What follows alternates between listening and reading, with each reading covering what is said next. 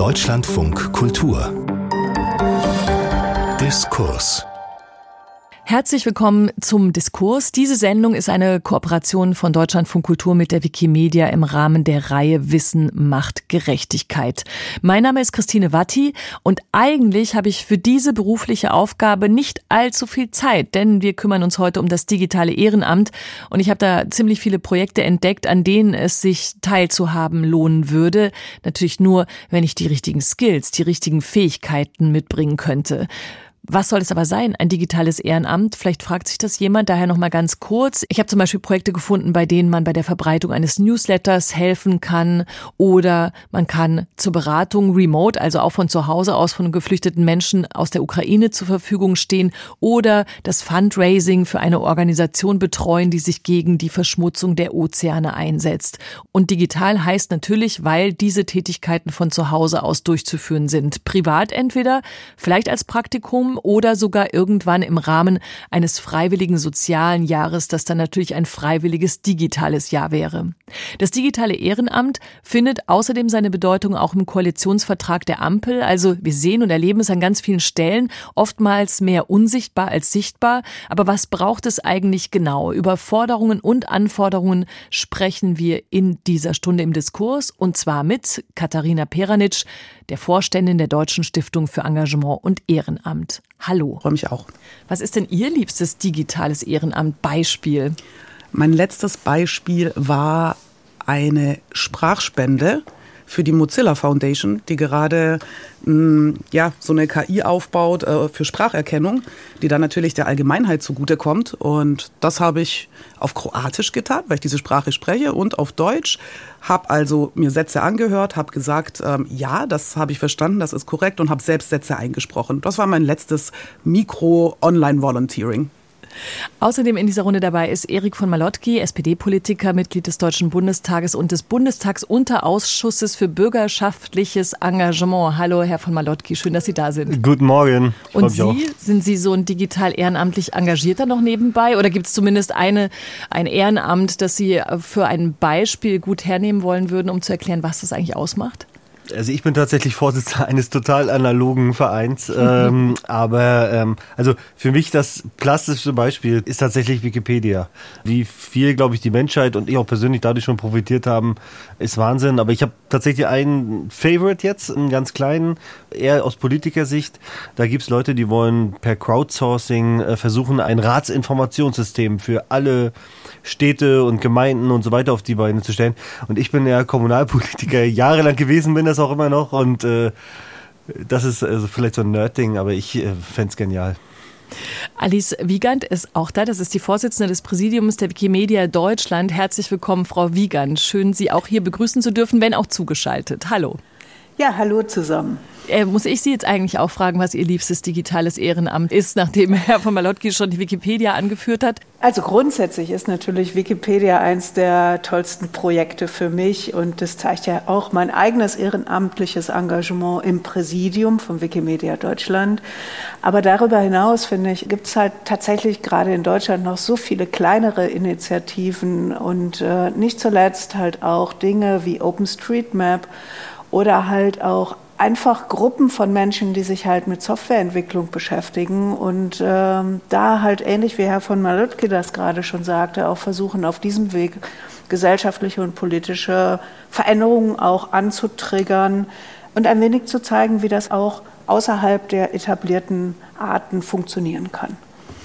Frau Peranitsch, das digitale Ehrenamt, ich habe in der Vorbereitung tatsächlich immer überlegt, wie viel man eigentlich erklären muss, weil es ist ja nicht so, dass das gerade neulich erst erfunden wurde und auch das Internet gibt es schon länger, aber trotzdem kann ich mir vorstellen, dass vielen Leuten gar nicht so ganz klar ist, also die sich nicht im Chaos Computer Club Umfeld bewegen oder die nicht mit der Wikipedia zu tun haben, dass es natürlich eine größere Rolle spielt in der Gesellschaft oder schon eine Tradition hat.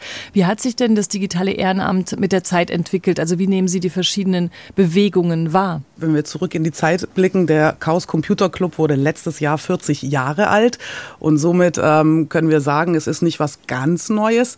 Aber was man sagen kann, ist, vor 40 Jahren waren das natürlich Menschen, die sehr technikbegeistert waren, die sich im Kontext äh, von digitalem Ehrenamt, wie man das auch gerne sagen kann, engagiert haben. Dafür, dass Digitales auch dem Gemeinwohl zugutekommt. Was wir beobachten ist, ähm, ich gehe mal rückwärts, wenn wir so uns die letzten zwei Jahre anschauen, es gab einen immensen Schub im Kontext der Corona-Pandemie. Also wir hatten Zugangsbeschränkungen. Das ganz klassische analoge Ehrenamt, das vor Ort stattfand, wurde häufig in den digitalen Raum verlegt. Und da ist ganz, ganz viel passiert in der Landschaft der Ehrenamtsorganisation. Das sind über 600.000 Vereine in Deutschland, die natürlich geschaut haben, wie sie in der Corona-Pandemie mit ihren Engagierten weiterhin in Kontakt bleiben können, mit den Menschen, für die sie Gutes tun. Und da hat Digitalisierung eine große Rolle gespielt und eben auch ähm, neue Formen des digitalen Engagements. Aber wenn man noch mal ein bisschen weiter zurückguckt, finde ich, gab es einen riesengroßen Schub mit Auftauchen der sozialen Netzwerke wie Facebook so ab 2004. Und in der deutschen Zivilgesellschaft hat man dann gesehen, dass sich äh, viele,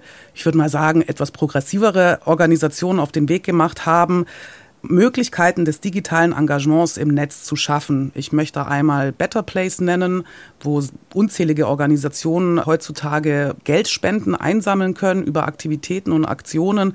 Es gibt natürlich die Wikipedia und die Wikimedia, die ganz viel digitales Engagement ermöglicht. Und es gibt total viele Kartierungsprojekte ja, Projekte wie die Real Map zum Beispiel, die auch so in den Jahren 2010 entstanden ist, wo eben ganz, ganz viele Menschen auf Karten markieren, wo sind eigentlich barrierefreie Orte, damit ich entweder mit meinem Kinderwagen oder auch mit meinem Rollstuhl ganz gemütlich ins Café fahren kann und dort andere Freunde treffen kann. Sehr vielfältig wie das Engagement im Allgemeinen auch und eine wahnsinnige Entwicklung in den letzten 40 Jahren, würde ich sagen. Und da ist auch noch ganz, ganz viel mehr mit dabei, aber die anderen haben da bestimmt auch noch einiges zu ergänzen. Ja, vielleicht möchten Sie, Frau Wiegand, auch nochmal den Punkt ergänzen, den Frau Peranitsch gerade schon gestärkt hat, nämlich dass natürlich digitales Ehrenamt eben nicht an irgendwelche Taggies geht, sondern dass das spätestens mit Corona ein Ehrenamt ist, das man auch übernehmen kann, wenn man nicht coden kann oder wenn man eben nicht programmieren kann, sondern wenn man sich tatsächlich gesellschaftlich einbringen möchte. Also wie, was braucht man denn für das digitale Ehrenamt dann? Also ich glaube, selbst wenn wir überlegen, dass äh, viele Dinge mittlerweile wirklich sehr niedrigschwellig möglich sind. Also ich nehme jetzt einfach wieder mal die Wikipedia. Es gibt einen Edit-Button auf jeder Seite und selbst wenn es nur ein Komma ist, was fehlt oder zu viel ist, ist wirklich jeder in der Lage, das einfach zu korrigieren. Und damit ist einfach schon ein Beitrag geleistet, zum einen zu diesem riesigen Projekt was rein vom digitalen Ehrenamt aus befüllt und auch gewartet und am Leben erhalten wird. Aber es ist halt auch eine sehr, sehr einfache, kleine Aktion, die jeder vom Sofa aus eigentlich erledigen kann. Und trotzdem denke ich, dürfen wir nicht ganz vergessen, dass selbst dafür zumindest ein funktionierender Internetzugang notwendig ist und zumindest ein Gerät, mit dem ich letztendlich genau diese Aktion halt auch machen kann. Ich glaube, das ist auch ein Punkt, den wir manchmal vergessen. Bei aller Niedrigschwelligkeit gibt es doch immer noch ein paar technische Hürden. Und wir haben auch in Deutschland nicht überall einen wirklich hervorragenden Internetzugang. Und wir können auch nicht zwingend davon ausgehen, dass wirklich jeder, den wir zum Beispiel in Projekten wie der Wikipedia gerne hätten, auch dann über genau diese Möglichkeiten und erforderlichen Gerätschaften verfügt. Herr von Malotki, im äh, Koalitionsvertrag ist eine rechtliche Stärkung äh, des digitalen Ehrenamts angekündigt. Bevor wir darauf eingehen, vielleicht dann doch noch die in den Raum geworfene Frage von Frau Wiegand oder die Feststellung, man bräuchte wahrscheinlich auch für das digitale Ehrenamt erstmal eine technische Stärkung, damit man es überhaupt ausführen kann, auch wenn man auf dem Land lebt. Ja, ich äh, komme ja aus dem, aus wahrscheinlich einem der ländlichsten Wahlkreise Deutschlands im Nordosten in Mecklenburg-Vorpommern. Wir sind gerade dabei, natürlich mit Breitbandanschlüssen und so weiter, versuchen die Dörfer anzuschließen. Aber also wenn man mal ehrlich ist, da gibt's noch richtig viele weiße Flecken. Das ist ein Hindernis für das Engagement der Menschen vor Ort, äh, ist ein Hindernis für die Entwicklung der Region. Von daher bin ich sowohl aus Gründen des Ehrenamts als auch aus allgemeinen Gründen sehr stark dafür, dass wir da viel stärker investieren. Und ähm, ja, wir müssen einfach konstatieren, dass es ein Teil der Bevölkerung sowohl im ländlichen Raum als auch vielleicht auch ähm, andere Bildungshintergründe und so weiter einfach nicht so sehr in das äh, digitale Ehrenamt ähm, schafft. Mhm, dabei wäre es da wahrscheinlich besonders hilfreich auch an ganz vielen Stellen, ne? Genau. Ich denke, das ist die Aufgabe, der wir uns stellen müssen. Deswegen investiert die Bundesrepublik auch seit Jahren und jetzt auch weiterhin ins Breitband, in den Breitbandausbau. Aber wenn wir mal ehrlich sind, das ist äh, schon eine Mammutaufgabe. Aber sagen Sie uns doch noch mal kurz, was steht denn jetzt im Koalitionsvertrag in Bezug auf das digitale Ehrenamt? Also es soll gestärkt werden. Genau, also das eine ist, es geht um Anerkennung. Wir haben jetzt auch, ähm, debattieren jetzt in dieser Woche den dritten Engagementbericht äh, im Bundestag.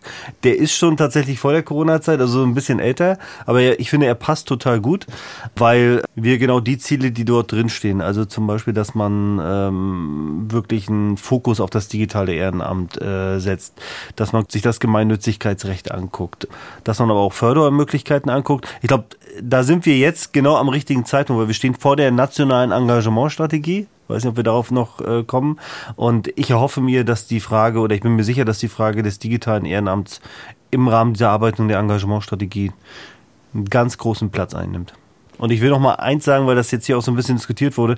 Das digitale Ehrenamt ist natürlich, also die Dinge, die da entwickelt werden, Plattformen und so weiter, die sind natürlich wichtig für die Gesellschaft allgemein, aber sie sind vor allen Dingen auch wichtig für andere Ehrenamtliche. Das ist mir nochmal wichtig zu betonen. Also Better Place zum Beispiel, solche Plattformen, die helfen natürlich ganz analogen Vereinen, die irgendwas auf die Beine stellen wollen. Das wollte ich einfach nochmal sagen. Mhm. Also ich glaube, das digitale Ehrenamt ist super wichtig für das analoge äh, Ehrenamt. Außerdem verschwimmt es natürlich langsam.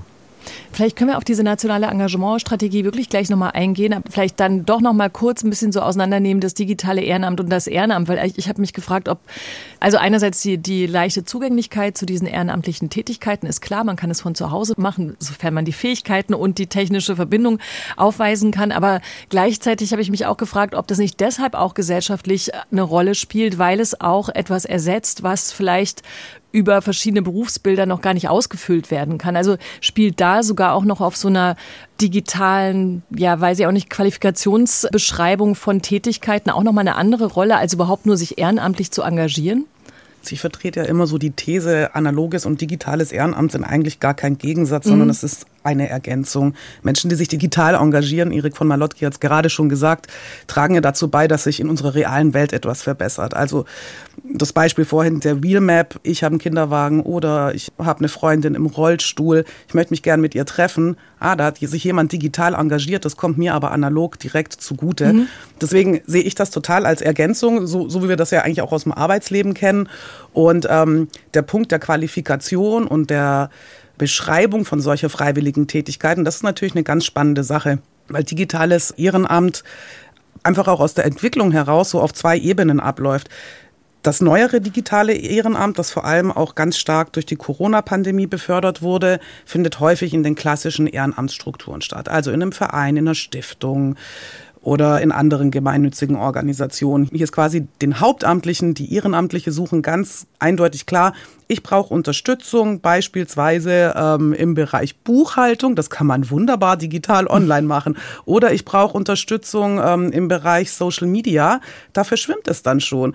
Die Organisation hat beispielsweise Veranstaltungen, da sollen Insta-Stories äh, erstellt werden oder Projekte auf TikTok porträtiert werden.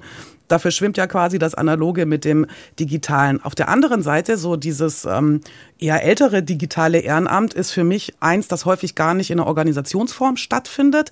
Denken wir beispielsweise an all die Menschen, die an Open Source Software ähm, coden oder denken wir an diejenigen, die in der Wikipedia ihre, ihre Freizeit verbringen, Artikel redigieren, schreiben, was auch immer tun. Das sind Netzwerke oder Schwärme. Das sind zwei Unterschiede. Und ähm, häufig ist es eben so bei diesen Crowdsourcing-Projekten, da braucht es bisher eigentlich noch gar nicht so wirklich ähm, eine Jobbeschreibung, sondern die Leute sehen das, sagen, okay, das ist eine Fähigkeit, die ich einbringen kann, das passt gerade in mein Zeitbudget, das kann ich auch äh, tatsächlich irgendwie so in der Hosentasche mein Handy zücken, beim Feierabend auf der Couch ähm, meine Sprachspende machen oder eben einen Artikel redigieren. Und auf der anderen Seite, wenn ich mich dann als Lesepatin digital engagiere, da bin ich schon stärker an eine Organisation gebunden. Und das ist spannend in Zukunft, wie das zusammengeht. Weil beides hat äh, total viel Potenzial und Fähigkeiten und wir als Deutsche Stiftung für Engagement und Ehrenamt setzen uns dafür ein, quasi diese beiden Communities zusammenzubringen, weil sie, glaube ich, sehr viel voneinander lernen können. Nämlich, und das würde mich auch äh, interessieren, was Frau Wiegand dazu sagt, wie binde ich eigentlich digitale Ehrenamtliche an meinen gemeinnützigen Zweck, an meine Gemeinwohlorientierung? Ist jetzt wurscht, ob ich eine Initiative bin oder ob ich ein eingetragener Verein bin. Das ist die spannende Zukunftsfrage. Also Frau Wiegand, Sie dürfen da gerne gleich darauf antworten, weil würde ich auch sagen, das ist ja auch was, was nochmal das digitale Ehrenamt dann von dem analogen Ehrenamt unterscheidet, weil die Frage danach dringlicher ist irgendwie, wie gehört man dann zu jemandem dazu oder wie agiert man eben autonom kurzfristig und ist man aber noch nicht committed zu einer Organisation? Ja, absolut. Und ich glaube, das ist auch eine Frage, die letztendlich alle umtreibt, die daran interessiert sind, dass halt auch diese vor allen Dingen digitalen Projekte, die halt entstehen, entstanden und uns jeden Tag halt auch wie normal begleiten, dauerhaft weitererhalten werden. Also ich glaube nicht, dass sich jemand von uns gerade heute vorstellen kann, dass wir die Wikipedia nicht mehr hätten. Wir nehmen sie halt einfach als gegeben hin. Ich denke, gerade die Wikipedia zeigt halt auch, welchen riesigen Nutzen so ein digitales Ehrenamt für die Gesellschaft bringen kann.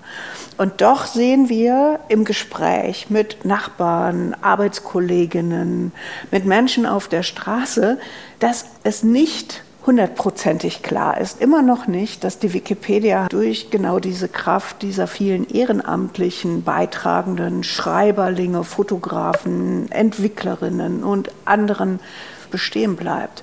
Und es ist eine Herausforderung, genau diese Menschen so zu stützen und zu unterstützen, dass sie halt auch morgen noch Lust haben, das zu machen. Artikel zu schreiben, Fotos zu machen und Code zu schreiben.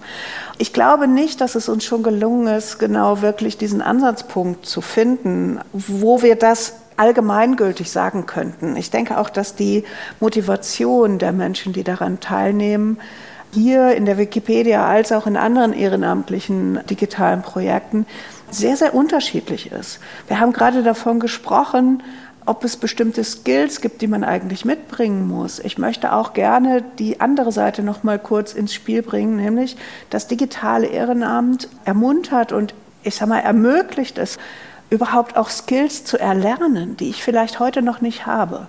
Je niedrigschwelliger das Einstiegsangebot ist, desto eher schaffe ich es aber halt auch, von den Mitstreitenden, von der Kollaboration, die dort stattfindet, meinen eigenen Nutzen zu ziehen und wirklich Dinge zu erlernen, im Coding besser zu werden, vielleicht auch im Sinne von Projektmanagement, in größeren Strukturen zu denken als das aktuell der Fall ist. Und wenn wir es schaffen, auch an dieser Stelle die Menschen zu zeigen und sie etwas langfristiger zu unterstützen, sei es durch, ich sage mal einfach wirklich Bereitstellung von Technik und Infrastruktur, sei es durch Bereitstellung auch digitaler Räume für den Austausch, für Online-Meetings, dann haben wir vielleicht eine Möglichkeit, zumindest einen Teil des Bedarfs abzudenken. Aber ich glaube, es gibt noch kein Gesamtportfolio von dem, was eigentlich die Menschen brauchen, um das auch dauerhaft zu machen. Können wir da noch mal ganz kurz tatsächlich einen Moment auf die Wikipedia gucken? Nur deshalb, weil natürlich da ja diese die Gruppe der Wikipedianerinnen natürlich sich ganz äh, in unterschiedlichen, glaube ich, äh, Hochphasen und wiederum auch Schwierigkeiten immer mal befunden hat. Ne? Das haben wir hier auch im Rahmen der Reihe Wissen macht Gerechtigkeit auch schon besprochen, wie divers die Gruppe der Schreibenden ist, die sich auf Wikipedia äußern, in welche Richtung das sozusagen tendiert. Was bedeutet das denn für die Frage nach dem digitalen Ehrenamt? Also weil einerseits will ja logischerweise eine Organisation, dass bitteschön ganz viele mitmachen. Aber andererseits muss es zumindest natürlich, okay, jetzt ist die Wikipedia quasi ein, ein Medium, auch auf eine Art kuratiert werden, welche Infos dann wann wie rausgehen. Aber derjenige, der digitales Ehrenamt anfordert, kann nicht so leicht aussuchen, wer äh, für ihn digital und ehrenamtlich vor allem zur Verfügung stehen möchte. Absolut nicht. Also ich denke, es ist wirklich wichtig, dass man auch klar macht, dass es hier keine Einstiegshürden, Bewerbungsläufe oder ähnliches gibt. Die Wikipedia zeigt letztendlich ja sehr, sehr schön, dass so kollaborativ erstelltes Wissen und diese Zusammenarbeit von ganz vielen unterschiedlichen Menschen tatsächlich einfach dazu beiträgt, dass die Inhalte robuster gegen Manipulation sind. Das heißt nicht, dass es nie passiert, dass irgendwann mal auch bewusst eine Falschinformation eingeschleust wird. Aber die Chancen, dass das dauerhaft in den Artikeln bleibt, die wird halt immer geringer, weil hier die Zusammenarbeit der vielen äh, eine Wirkung zeigt. Ich glaube übrigens, dass auch das zu einer Motivation führen kann, weil es letztlich zeigt, das ist ein bisschen das bessere Internet. Das ist das Internet, das wir alle gemeinsam gestalten können und die Inhalte, an denen ganz viele einen kleinen Teil beitragen, dass sie halt faktenbasierter sind als vieles andere, was wir sonst im Netz lesen. Und ich denke, das ist halt auch ein Punkt, wo wir gucken können, ob wir die Menschen damit nicht halt auch ziehen können. Wir gucken gerade alle auf Twitter und fragen uns, hm. was passiert da eigentlich? Oder wir beobachten zumindest, was passiert ist. Gibt es das morgen noch? Wird es völlig zerschlagen? Und wenn ich auf die Wikipedia gucke, sage ich guten Herzens, das funktioniert so nicht. Wir verkaufen Wikipedia nicht. Das ist und bleibt ein Stück Internet, was vor allen Dingen durch die Selbstregulierung halt auch funktioniert, wo wir keine Werbung reinschalten und was sich dadurch trägt, dass engagierte Menschen sehr, sehr viel dazu beitragen, dass wir alle zu besseren Informationen kommen. Und ich glaube, alleine das kann ein großer Anreiz sein, selbst daran mitzuwirken.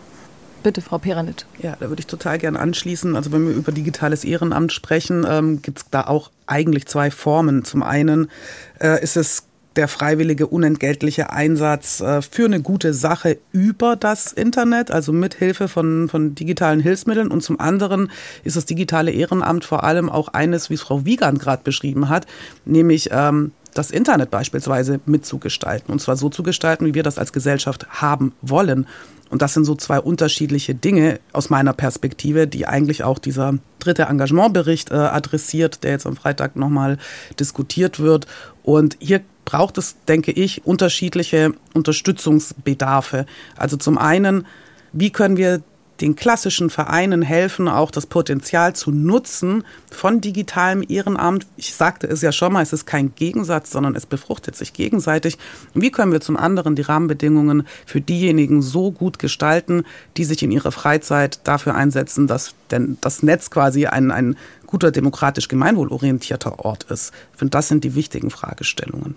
Herr von Malotki? Da würde ich absolut gerne äh, anknüpfen, weil wenn man sich mit dem Politikbereich, ich nenne es jetzt mal Politikbereich, Ehrenamt und bürgerschaftliches Engagement beschäftigt, äh, dann ist es bei mir so, dass ich immer das Gefühl habe, es ist unterschätzt, was für Potenziale und welche Bedeutung eigentlich für die Entwicklung unserer Gesellschaft darin liegt. Und das gilt, glaube ich, in besonderem Maße nochmal fürs digitale Ehrenamt. Also wenn wir überlegen, dass ein Teil des Internets in der Hand von Konzernen, Billionären und so weiter ist, dann liegt hier eigentlich ein Potenzial für uns das wir heben müssen als Gesellschaft, um vielleicht auch alternative Plattformen, soziale Netzwerke und so weiter zu entwickeln. Und Wikipedia ist da ein sehr gutes Beispiel.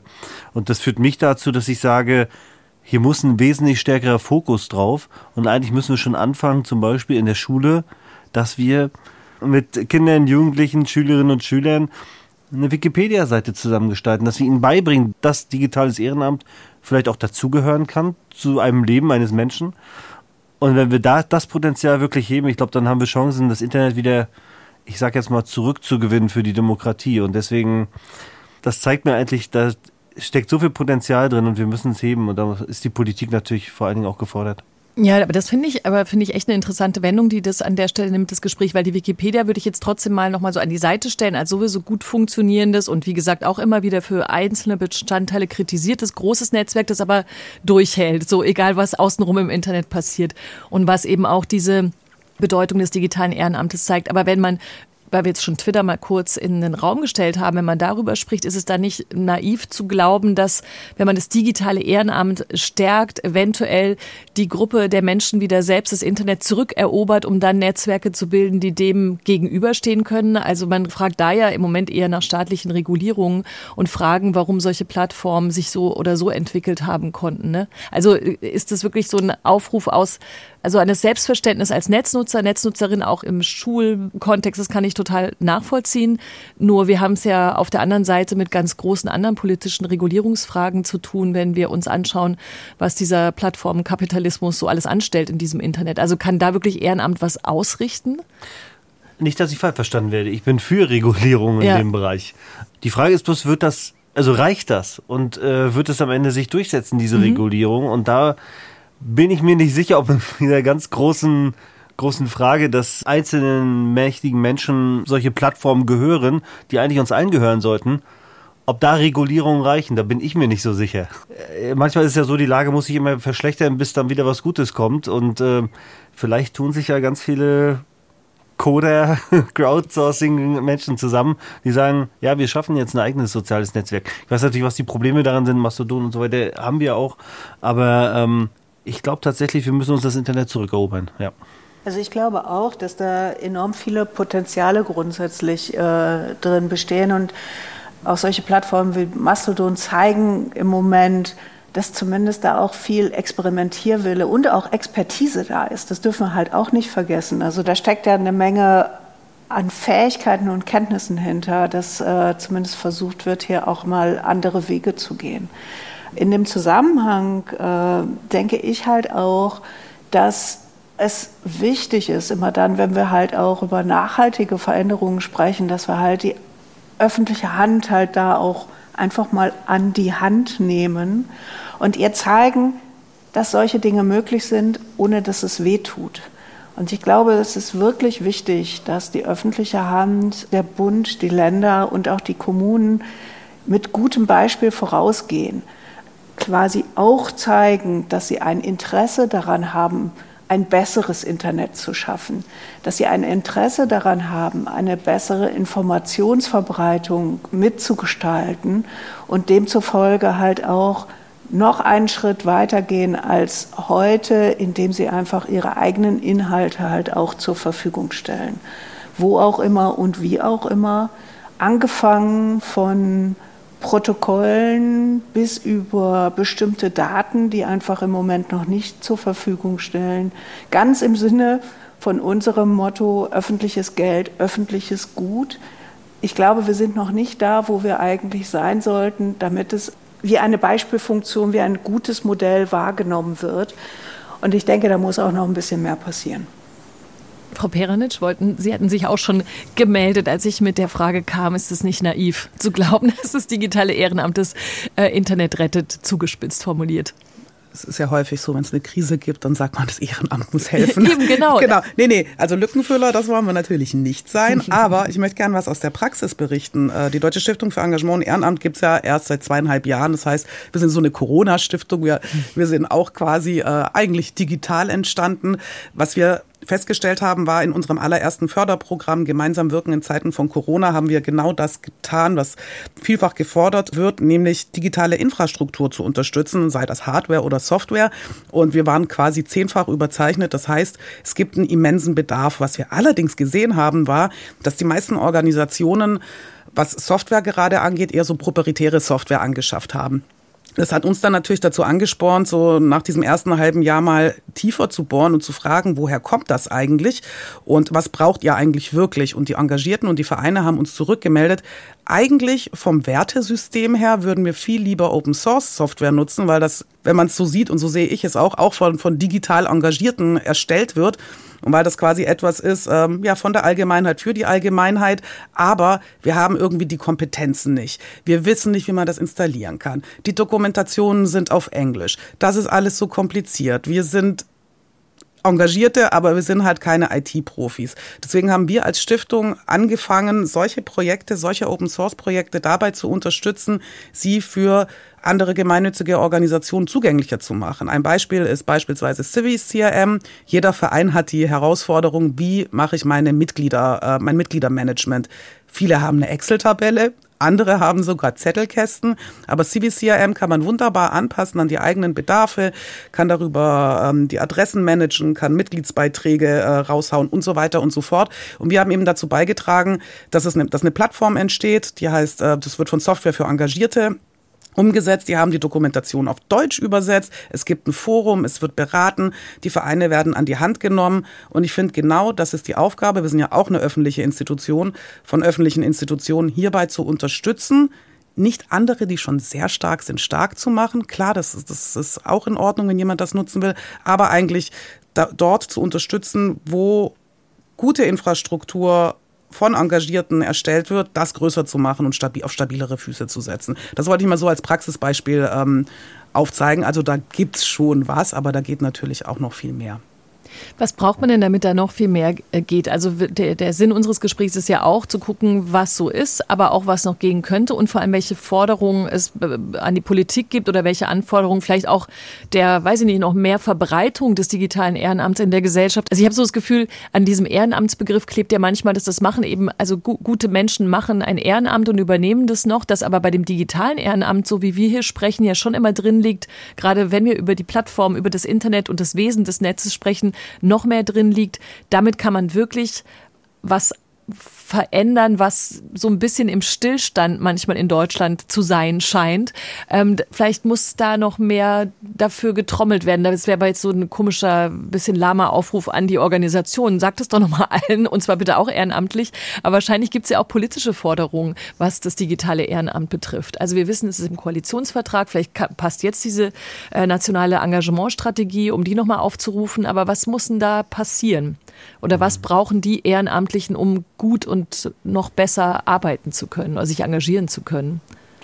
Also ich glaube vor allem Sichtbarkeit für das Thema, wie Sie es schon gesagt haben, anzuerkennen, das ist so ein unsichtbares Engagement. Jemand, der zu Hause sitzt und mhm. ähm, programmiert oder Texte schreibt oder Contents erstellt, das sieht man halt nicht so stark. Und das anzuerkennen, es gibt schon einige Preise, die digitales Engagement auszeichnen, aber ich finde, das ist zu wenig. Es muss bekannter werden und die Möglichkeiten, also man muss Organisationen dabei unterstützen, die Angebote auch machen zu können. Also quasi die Transferleistung, was könnte meiner Organisation nutzen, was digital Engagierte machen könnten. So das, das sind so eher so weiche Faktoren. Aber ich glaube hier, die anderen Gesprächsteilnehmer haben auch noch viele Ideen dazu. Ja, ich kann dem aber auch nur zustimmen. Ich denke, was darüber hinaus auch einfach noch wichtig ist, dass wir uns nochmal Gedanken machen müssen, wie funktioniert denn Förderung überhaupt im Moment im digitalen Ehrenamt? Und ich auch glaube, dass das, was Frau Peranic vorher angesprochen hat, nämlich ein bisschen dieses ältere Ehrenamt digitaler Art, was so ein bisschen mehr auf die von den Individuen geschaffen oder überhaupt bereitgestellt wurde. Das ist, glaube ich, etwas, was im Moment einfach nur sehr, sehr schwierig Förderung erfährt. Bei Wikimedia Deutschland sind wir in der Lage, einzelne Autoren der Wikipedia zu fördern durch ein Literaturstipendium, durch Kameras oder Hardware, die wir ausleihen können und ähnliches. Aber dort, wo möglicherweise nicht solche Vereinsstrukturen auch noch irgendwo in diese Lücke springen, haben wir es für Individuen gerade schwer, entsprechend Förderung zu bekommen. Ich glaube, da muss man noch mal drüber nachdenken, auf welche Art und Weise Förderung überhaupt passieren kann, auch von, von staatlicher Seite aus und halt auch, wie Förderprojekte eigentlich aufgezogen wird. Also geht es darum, dass hinterher etwas rauskommt, was ich als eine Art Produkt anerkennen kann oder geht es nur oder kann es halt auch vorrangig darum gehen, dauerhafte Strukturen aufzubauen, die dann halt wieder auch anderen ermöglichen, digitales Ehrenamt auszuleben? In diesem Zusammenhang denke ich auch, es ist einfach wichtig, das ist gerade auch schon von Herrn Malotki gefallen, aber die Fragestellung, was ist eigentlich gemeinnützig? Wie definiert sich das? Ist dabei glaube ich, wirklich sehr, sehr wichtig. Wir müssen anerkennen, dass halt auch tatsächlich die Erstellung von Apps und Software und Hilfedienstleistungen in diesem digitalen Kontext mit dazugehören kann. Und das muss abgefangen werden. Solange wir einfach Spenden vor allen Dingen darüber generieren können, dass sie steuerlich absetzbar sind, müssen wir zusehen, dass wir diesen digitalen Aspekt dabei nicht hinten runterfallen lassen. Jetzt dürfen Sie, Herr von Malotki. Ja, der, der, der Ball wurde mir jetzt schon, mehrere Bälle wurden mir jetzt zugeworfen. Ich würde mal zwei Sachen sagen. Das eine ist aus meiner Sicht, das ist Anerkennung ein Riesenthema. Das haben wir jetzt ja auch schon ein bisschen diskutiert. Die Frage ist bloß, was ist die richtige Anerkennung für digitales Ehrenamt? ich jetzt total analog würde sagen, lass doch viele Bundesverdienstkreuze irgendwie oder, oder sowas äh, geben. Ähm, aber ich glaube, dass die, die ehrenamtlich Engagierten wahrscheinlich am besten wissen, was für eine Anerkennung sie eigentlich sich wünschen würden. Oder vielleicht gab es ja auch schon Anerkennungsformate, die sich bewährt haben. Und deswegen setze ich so stark auf diese nationale Engagementstrategie und zwar als Art partizipativen Crowd Sourcing, ich weiß nicht, ob ich das nennen soll, Prozess, wo einfach uns die Ehrenamtlichen sagen, Mensch, was könnten wir gebrauchen? Bundesverdienstkreuze ist uns viel zu 1970. Äh, wir haben da eine Idee, die ins Jahr 2000 22, 23 passt. So, und darauf setze ich einfach. Und dann gibt es natürlich trotzdem die Dinge, wo, die wir schon wissen, die wir erledigen müssen. Das ist aus meiner Sicht das Gemeinnützigkeitsrecht. Es wurde genau richtig angesprochen. Es ist eigentlich Wahnsinn, dass wir diese digitalen Fragen da noch nicht drin geregelt haben. Und das, das muss sich ändern. Das wird sicherlich auch ein Teil der, der nationalen Engagementstrategie sein. Bei den Förderstrukturen, da kann ich mir auch sehr viel vorstellen. Aber auch da ist es so, was genau? da müssen wir in diesen Prozess reinkommen. Und das erhoffe ich mir so von der nationalen Engagementstrategie, die wir äh, in 2023 ausrollen werden, wo die Deutsche Stiftung für Engagement und Ehrenamt den Prozess auch organisieren wird. Das heißt, da äh, setze ich auch sehr viele Hoffnungen drauf und dass wir dann wirklich auch Dinge umsetzen äh, noch in dieser in dieser Koalition. Und ich meine, wann soll es klappen, wenn ich in einer Ampel digitales Ehrenamt zu fördern? Was wären denn die Bedürfnisse, Frau Wiegand, die Sie sich vorstellen könnten, die Wikipedianerinnen äh, an Herrn von Malotki beziehungsweise die nationale Engagementstrategie richten würden? Also wie konkret kann man denn darüber reden? Also diese Anerkennungsfrage finde ich gut, die muss wahrscheinlich wirklich jeder selber so mit sich ausmachen, wo will ich wie gesehen werden. Aber ich weiß gar nicht, ob es bei dem digitalen Ehrenamt auch einfach total faktische Dinge gibt, wie, keine Ahnung, technische Infrastruktur hatten wir ja schon. Internet braucht man halt eben hm. dann doch, aber vielleicht ja auch dann doch da nochmal eine Unterstützung auch auf der äh, technischen Seite von Computern bis, ich weiß es nicht, wie weit man gehen würde bei diesen Bedürfnisfragen von Leuten, die sich eben digital ehrenamtlich engagieren. Ich glaube, das ist eine total spannende Frage, gerade im Zusammenhang mit der Wikipedia, weil wir halt hier auch so viele unterschiedliche Arten haben, wie sich Menschen dort mit einbringen können und beteiligen können. Angefangen von den Menschen, die die Artikel schreiben, gibt es halt die, die Foto Fotografien und Karten erstellen, auch selbst, aber es gibt halt auch freiwillige Entwicklerinnen im Hintergrund, die Tools bauen und Standardaufgaben damit äh, vereinfachen. Und ich glaube, wenn man einen Raum schaffen würde, zum Beispiel, äh, um aus diesem Strauß unterschiedlicher Wikipedianerinnen mit denen ein Gespräch zu führen, welche Förderung wäre denn notwendig, würde mit Sicherheit ein Begriff auch sehr, sehr häufig auftreten, das Urheberrecht, aber halt auch freien Zugang zu öffentlichen Daten und äh, besseren Zugang zu Museen und kulturellen Organisationen. Als faktenbasierter Dienst geht es vor allen Dingen den Erstellerinnen der Artikel ja darum, dass das, was in den Artikeln drin steht, halt auch entsprechend belegt ist. Und dadurch braucht man ab und zu Zugang zu Informationen, die sich halt nicht an jedem Zeitungskiosk finden lassen. Und ich glaube, an der Stelle ist es wirklich, wirklich wichtig, auch tatsächlich nochmal mit der Politik in den Austausch zu kommen. Wir haben, wenn ich europaweit gucke, an den Grenzen ändert sich die Tatsache, ob ich ein Kunstwerk, was draußen steht, fotografieren kann und in der Wikipedia veröffentlichen kann, ja oder nein. So, das können wir nicht alleine hier in Deutschland lösen, aber das ist ein Problem, auf, das vielleicht einfach noch mal auch deutlicher aufmerksam gemacht werden darf und was halt auch die Ehrenamtlichen auch im internationalen Kontext, denn für die gibt es keine starre Grenzen, da passiert halt auch viel Austausch. was für die halt ein Problem darstellt. Und ähm, darüber hinaus glaube ich, je nachdem, in welches dieser Tätigkeitsfelder ich gucke, gibt es dann noch eine Menge Bedarfe, die dann halt auch über das hinausgehen, was wir als Wikimedia Deutschland unmittelbar fördern können.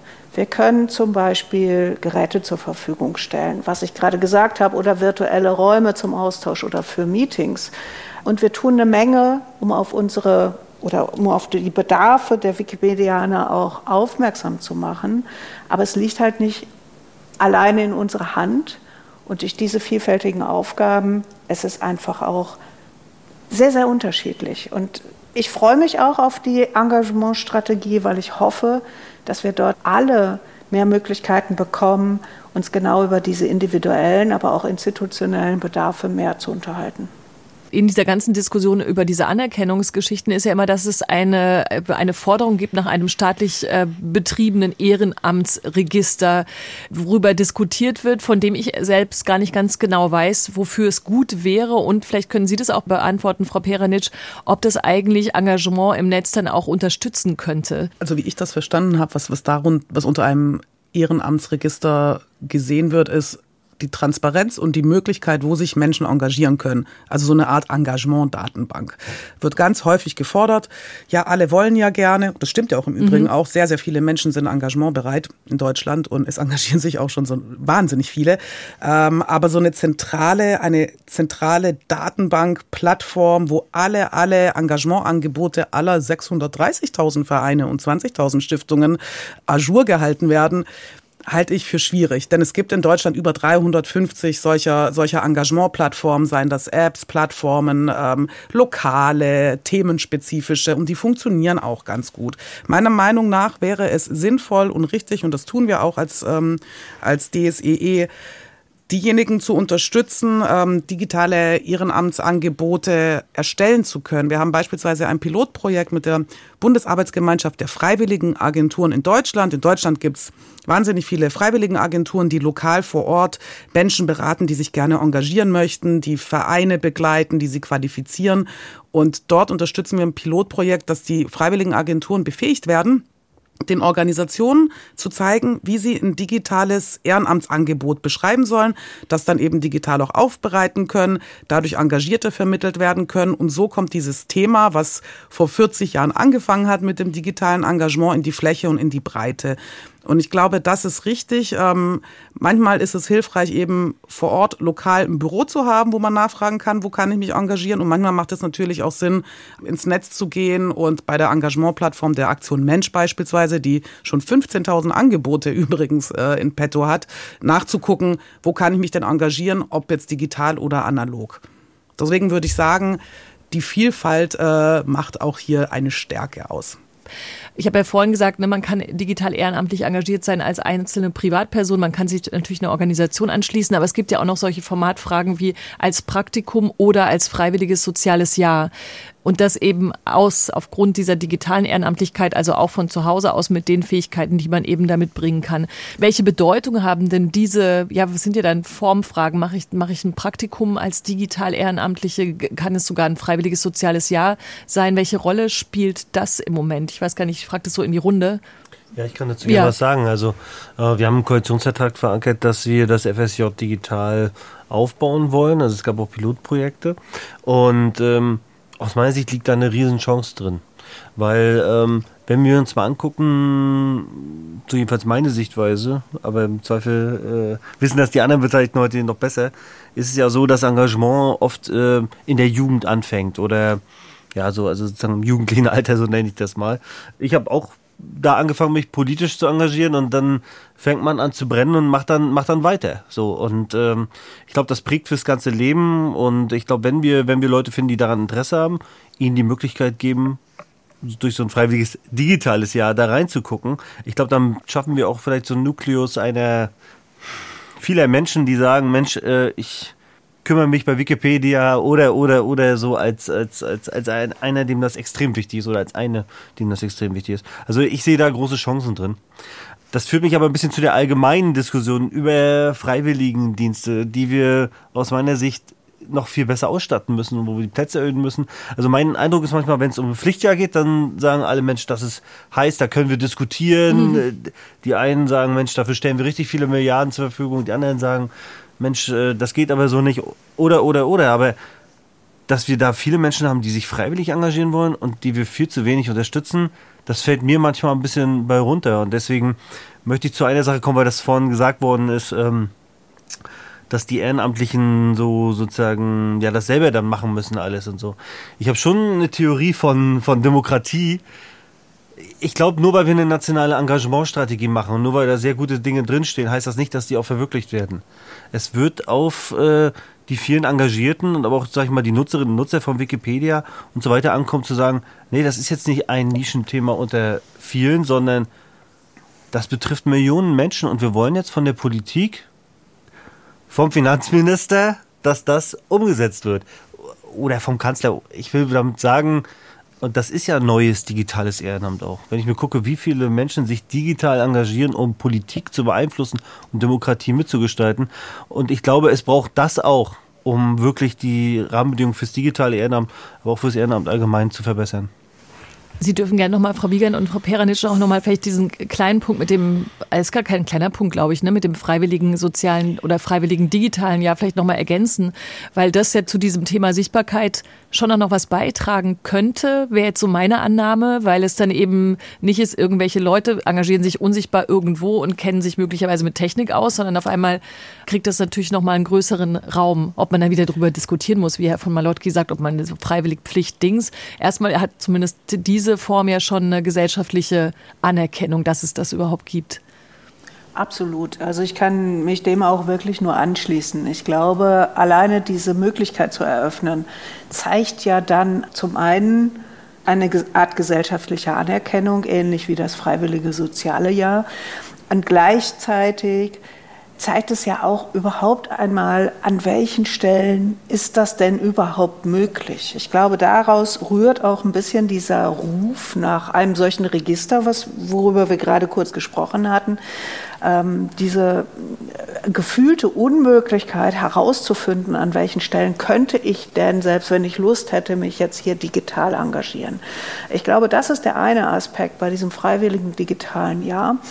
Der andere Aspekt ist, dass wir das einfach dringend benötigen. Wir brauchen in unserer Gesellschaft viel, viel mehr, ich sag mal, digitalen Geist. Also die, das Bewusstsein und halt auch die Eingangskenntnisse dafür, in, einem, in einer zukünftigen mehr digitalisierten Gesellschaft halt auch sich wohlzufühlen und auch mit den neuen Strukturen besser umzugehen. Ermöglichen können wir das, indem wir halt jungen Menschen tatsächlich anbieten, hier reinzuschnuppern.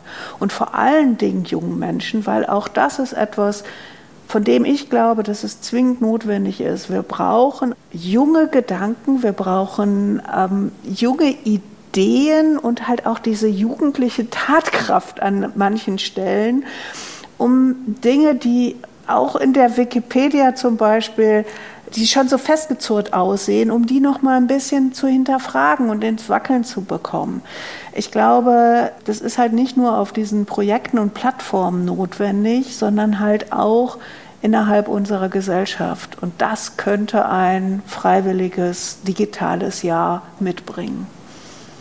Da würde ich sogar noch gerne ergänzen wollen. Also nicht nur das ein mögliches bundesweites, äh, bundesweiter digitaler Freiwilligendienst, sondern tatsächlich auch zu sehen, wen gibt es denn eigentlich in den Organisationen, die schon bestehen welche jungen Menschen in, der Corona-Pandemie, haben wir es gesehen, die waren auf einmal ganz, ganz wichtig in allen Vereinen, weil das waren die Wissensträgerinnen und Träger, die quasi dazu beigetragen haben, dass Dinge ähm, im digitalen Raum stattfinden ko konnten, die ähm, quasi die Vereinsvorständin und den Vorstand beraten haben, wie kann ich jetzt äh, in Zeiten der Kontaktbeschränkung noch Kontakt aufrechterhalten zu meinen Zielgruppen, zu meinen Engagierten, zu meinen Ehrenamtlichen, die total innovative Dinge entwickelt haben, um beispielsweise die Projekte weiter am Laufen zu lassen. Ich finde, das muss gesehen werden und das führt dann auch dazu, dass junge Menschen also die Hoffnung zumindest, dass junge Menschen dann auch mehr Interesse haben und Lust haben, beispielsweise sich länger in einer Organisation zu engagieren. Ein FSJ geht dann ein halbes Jahr oder, oder zwölf Monate. Aber am Ende des Tages, wir haben wirklich so viele Organisationen äh, in Deutschland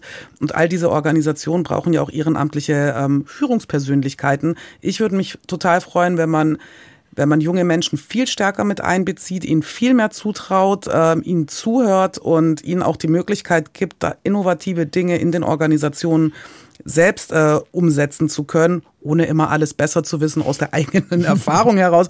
Ich kenne das ja selbst auch. Man denkt ja immer, man weiß alles, aber das stimmt ja gar nicht. Und ähm, wenn wenn wir das Engagement, so wie wir es kennen, aufrechterhalten wollen, müssen wir einfach diese Chance nutzen und den Hebel ähm, ja einfach vergrößern und, und einfach darauf vertrauen, dass junge Menschen haben richtig Lust, sich zu engagieren. Sie machen es, die springen aber ab, wenn ihnen nicht vertraut wird. Und da möchte ich einfach appellieren. Da kann FSJ helfen, digital. Aber ich finde, äh, man muss da auch ganz stark in die Organisation selbst reingucken und was verändern. Es war ja natürlich schon das perfekte Schlusswort. Ich habe gerade nur noch mal festgestellt, weil wir vorhin mit Corona ja angefangen haben oder wir haben es äh, schnell erwähnt, dass ja quasi in der Konklusion noch mal klar wird, wie in anderen Bereichen auch, dass dieses diese schreckliche Pandemie zumindest den digitalen Geist, den wir jetzt auch gerade schon mal kurz hier durch durchs Studio haben schweben sehen, total nach vorne gebracht hat, ne? Und weil ich noch ganz am Anfang dachte, wahrscheinlich werden auch irgendwelche 1970er, 80er, 90er Jahre Argumente auf das digitale Ehrenamt prasseln, die da immer sagen, ja, aber das Ehrenamt ist doch dafür da, dass man mal aus seinem eigenen Kontext rausgeht, dass man Menschen in echt trifft. Was bringt es denn, wenn man dann alleine an seinem Rechner sitzt und vielleicht irgendwie ein Newsletter verbreitet? Mein Anfangsbeispiel. Nochmal ein Beispiel aus der Corona-Zeit, der Wir vs. Virus äh, Hackathon. 28.000 Menschen haben sich angemeldet, um digital in neuen Handlungsfeldern Lösungen zu entwickeln, die im März 2020 akut waren, wo die Menschen zu Hause saßen alles ehrenamtlich. Davon sind 148 Sachen umgesetzt worden und sind in die Verstetigung gegangen. Und das ist sektorenübergreifend. Also da waren Menschen, die Skills hatten, da waren Menschen, die Herausforderungen, Problemlagen kannten. Und da war beispielsweise auch Verwaltung, die offen war, solche Lösungen zu implementieren. Ich finde, das ist die Zukunft. Sowas brauchen wir und das hat extrem viel mit Begegnung zu tun, wenn man sich zwei Tage lang auch wenn man zu Hause sitzt, aber sich darum kümmert, wie man eine Lösung auf die Schiene oder einen Piloten oder einen Prototypen äh, entwickeln kann, um aktuelles, akutes Problem zu lösen. Das ist doch echt das, die, das Faszinierende am Ehrenamt. Jetzt brauche ich, Entschuldigung, Sie dürfen noch, Frau Wiegand, ich habe doch noch eine allerletzte letzte Frage. Aber bitte, Frau Wiegand, zuerst. Ich höre Sie schnaufen. Ergänzen, ergänzen möchte ich einfach dazu noch sagen, was uns diese Zeit ja auch gebracht hat, ist ein viel souveräneres Umgehen mit Möglichkeiten des Online-Austausches. Nicht nur mit äh, neuen Technologien und einem bunten Strauß unterschiedlicher Applikationen, die wir dazu nutzen, äh, aber halt auch, ähm, wie schnell wir gelernt haben, dass auch Online-Meetings sehr sein können, dass sie sehr, sehr gut zu einem Ziel führen können und dass sie mit Sicherheit nicht hundertprozentig das reale Treffen zwischen Menschen ersetzen können, dass sie aber sich sehr, sehr gut dazu eignen, über Distanzen hinweg ein Gemeinsamkeitsgefühl aufzubauen und dann wieder kollaborativ und miteinander Dinge in der digitalen Welt zu gestalten. Und das finde ich halt auch einfach ein großes Ergebnis letztendlich, was wir alle daraus gezogen haben. Ja, ich würde ergänzen, weil viele Vereine haben ja ihre Mitgliederversammlungen, die immer analog stattfinden müssen. Und ich habe ja vorhin gesagt, ich bin so Vorsitzender eines analogen Vereins, eines Fördervereins äh, meiner Universität. Und wir haben sehr, sehr viele ältere Mitglieder in ganz Deutschland. Und wir haben einmal im Jahr so eine Jahreshauptversammlung, wo wir dann alle zusammenrufen. Aber viele sind halt in so einem Alter, dass so eine Reise dann auch äh, schon beschwerlich ist. Und äh, deswegen finde ich, das, was wir gelernt haben, dass auch digitale Mitgliederversammlungen Bereicherung sind, weil dann vielleicht viel mehr Leute mitmachen können. Das finde ich so eine Konsequenz aus Corona. Und wir haben deswegen jetzt auch gerade einen Gesetzentwurf, wo wir sagen, dass wir das, was wir damals in der Corona-Zeit als, als Politik, als Gesellschaft kurzzeitig haben, dass wir das langfristig machen wollen, dass man auch digitale äh, Mitgliederversammlungen machen kann. Und das ist so ein ganz, ganz kleiner Baustein des digitalen Ehrenamts, der aber wahrscheinlich auch eine ziemlich große Hebelwirkung haben könnte. Und gleichzeitig muss, nehme ich an, dass sich alle einigermaßen einig sein sollten, dafür gesorgt werden, dass gerade bei diesen großen Digitalisierungsfragen, die es ja nun mal in Deutschland immer noch gibt an vielen Stellen, dass nicht aus Versehen so, ein, so eine Wendung passiert, dass eben das digitale Ehrenamt es am Ende doch lösen muss. Ne? Weil natürlich Ehrenamt birgt ja auch immer zumindest die Gefahr, dass äh, Dinge, die Leistungen, Fähigkeiten, die bezahlt werden sollten, auf einmal auf der ehrenamtlichen Ebene kleben bleiben, weil keiner es so richtig ernst nimmt oder es so richtig äh, einplanen möchte in seine, in, in seine Geld- und Finanzierungsfragen. Das geht natürlich an Sie, Herr von Malotki. ich habe gehofft, jemand anderes antwortet. Äh, nein, Sie haben natürlich vollkommen recht. Der Staat darf sich jetzt nicht zurückziehen oder, sondern muss äh, muss machen. So, aber ich, ich glaube schon, dass manchmal da einfach Potenziale sind, mit denen man auch nicht rechnen kann, nicht rechnen darf, die dann aber einfach mal entstehen, äh, so wie Wikipedia und äh, und dann einfach einen riesen Beitrag zu unserer zu unserer Gesellschaft leisten. Aber absolut, wir können jetzt nicht, nicht die Last auf den Ehrenamtlichen lassen, sondern ähm, der Staat muss jetzt vorangehen und äh, öffentliche Informationen in öffentliche Hände äh, ist zum Beispiel ein ganz wichtiges Thema, was ich vollkommen unterstütze. Das lassen wir jetzt mal so stehen. Danke Erik von Malotki, danke Katharina Peranitsch und danke Alice Wiegand, dass Sie heute hier waren bei Im Diskurs. Diese Sendung war eine Kooperation von Deutschlandfunk Kultur und Wikimedia. Mein Name ist Christine Watti. Die Sendung können Sie natürlich auch nochmal online nachhören auf der Seite von Wikimedia und natürlich auf deutschlandfunkkultur.de.